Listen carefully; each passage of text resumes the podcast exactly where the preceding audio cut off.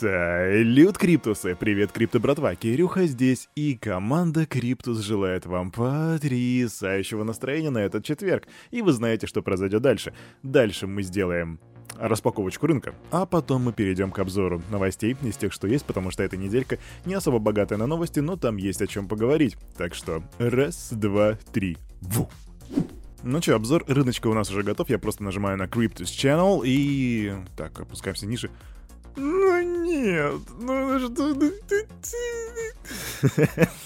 Ребят, я очень надеюсь, что среди вас было много шартистов, потому что рынок абсолютно красный. Здесь только Safe Moon у нас показывает. Я даже не знаю, сколько там, 15% а, вроде.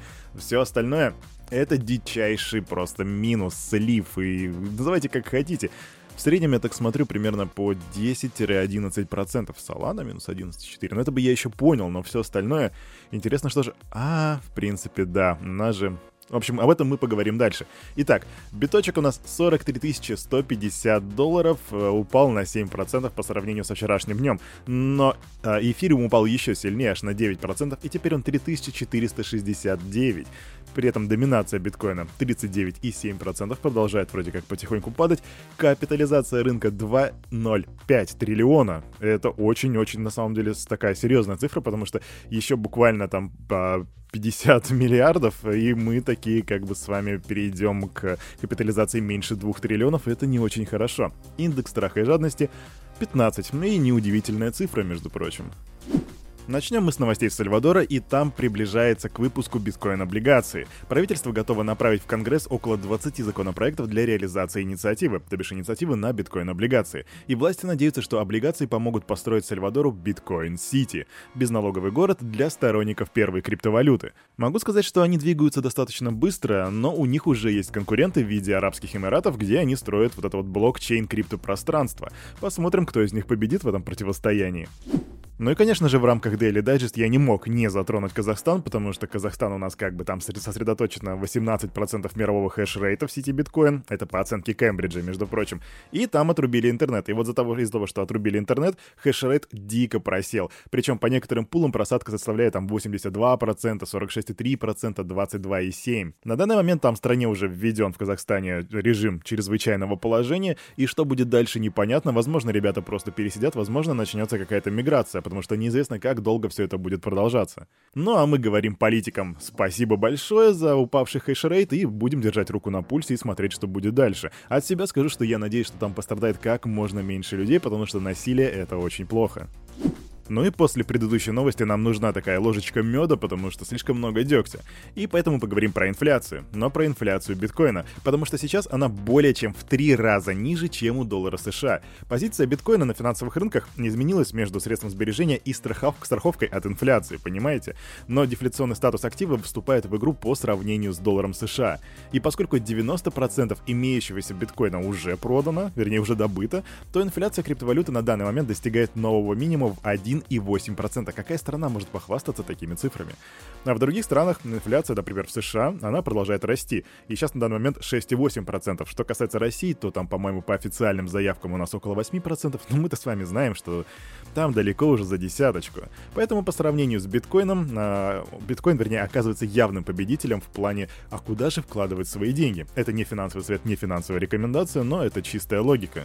Я даже вам больше скажу, что по данным CoinMetrics, уровень инфляции там не то что в 3 раза ниже, он ниже в 3,7 раза, так что практически в 4 раза. Такие вот дела, ребятки.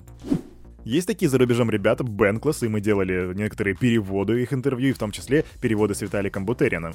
И вот Виталик Бутерин уже в третий раз приходит к ним на Бенкласс, э, чтобы дать интервью. И он заявил, что полная реализация дорожной карты альткоина займет около 6 лет. И по мнению Бутерина, на данный момент Ethereum готов, вернее завершен на 50%. В текущем году этот показатель планируется довести до отметки в 80%, и, по его словам, в 2022 году будут реализованы крупные обновления под названием слияние, то бишь переход альткоина на алгоритм консенсуса Proof of Stake и шардинг, то есть это повышение масштабируемости блокчейна. И если вы забыли или вы просто новичок недавно в крипте, то напомню, что на данный момент блокчейн Ethereum работает на алгоритме консенсуса Proof of Work. И главное отличие Proof of Stake от Proof of Work в том, что для поддержания работы, когда ты работаешь по алгоритму Proof of Stake, Тебе не нужны майнеры, которые будут генерировать вычислительную мощность, а работоспособность блокчейна будет обеспечиваться держателями цифровых монет, которые будут за это получать вознаграждение. И этот процесс называется стейкинг. Вы наверняка про него очень много слышали. Brainiac, X-Consoles, Alpha Brain Capital и Aggregated Finance. Это четыре альткоина, которые, в отличие от того, что у нас сейчас на рынке, за всю неделю показывают просто противоречивый рост. Например, Brainiac подрос на 802%. Это такой про- протокол доходного фермерства, который основан на блокчейне Ethereum. X-Consoles подрос на 967%, а это децентрализованная игровая платформа, которая использует game в качестве токена управления проектом. Alpha Brain Capital — это фонд э, децентрализованного сообщества, которое приносит прибыль инвесторам за счет вложений на, в, на токены на базе Ethereum. Он подрос вообще на 2000%. Aggregated Finance — это такой... Э, в общем, они инвестируют средства в токены децентрализованных финансов, но также позволяют держателям AGFI, это их нативный токен, зарабатывать на доходном фермерстве. И вот этот токен вырос на 3129%. И вот такие цифры, они просто вызывают лютое фому, где я был раньше. На самом деле это нормально, если вы не успели на эти проекты. Абсолютно, абсолютно нормальная история, ребята. И тем не менее на рынке есть такие прецеденты грандиозных сливов. Это вам не по 15%, которые у нас там по 12, по 11, которые сегодня на рынке наблюдаются. Это 99%. Например, цена токена Escrowed Illivium на децентрализованных криптовалютных биржах, они же DEX, обвалилась на 99% из-за того, что у этих ребят взломали пул ликвидности. На данный момент разрабы уже признали проблему, что у них угнали средства, и они пообещали возместить ущерб всем, кто пострадал. Но, тем не менее, инвесторам это не понравилось, и 99% слив зафиксирован. Крипто, братва, у меня два вопроса. Первый. Если бы я вам предложил сделать татуировку в честь любимой криптовалюты, то первое, согласились бы вы? И второе, какая бы криптовалюта это была? И пока вы думаете и оставляйте комментарии в Телеграме, Майк Новоградс сделал татуировку в честь Луна. Майк Новоградс — это SEO Digital Galaxy и миллиардер, и он показал в Твиттере свою новую татуировочку, на которой изображен Волк и Луна, и которую посвятил токену Луна. Так что я жду ваших ответов в комментариях в Телеграме, а фотографию эту я оставлю там же. Можете посмотреть. Ну, еще одна шорт-новость, но уже по NFT-шкам. Ведущий NFT Marketplace OpenSea привлек 300 миллионов баксов при оценке в 13,3 миллиарда. Эти денежки они направят на дальнейшее развитие, что в принципе логично. И, как я вам обещал, мы держим вас в курсе того, что происходит с Квентином Тарантино и его NFT-шками. А они начнутся продаваться, начнут продаваться уже с 17 января, а закончится распродажа 31 числа.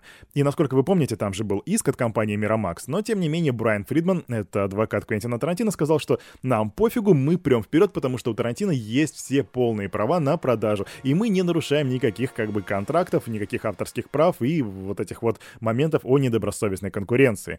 Поэтому Фридман назвал иск от компании Miramax неудачной попыткой помешать Тарантино выпустить свои NFT -шки. А на это утро у парня за микрофоном все. С вами был Кирюха, и команда Криптус желает вам потрясающего настроения на весь оставшийся день. Ну и, конечно же, помните, что все, что здесь было сказано, это не финансовый совет и не финансовая рекомендация. Сделайте собственный research, развивайте финансовую грамотность и прокачивайте критическое мышление. Обнял, до свидания.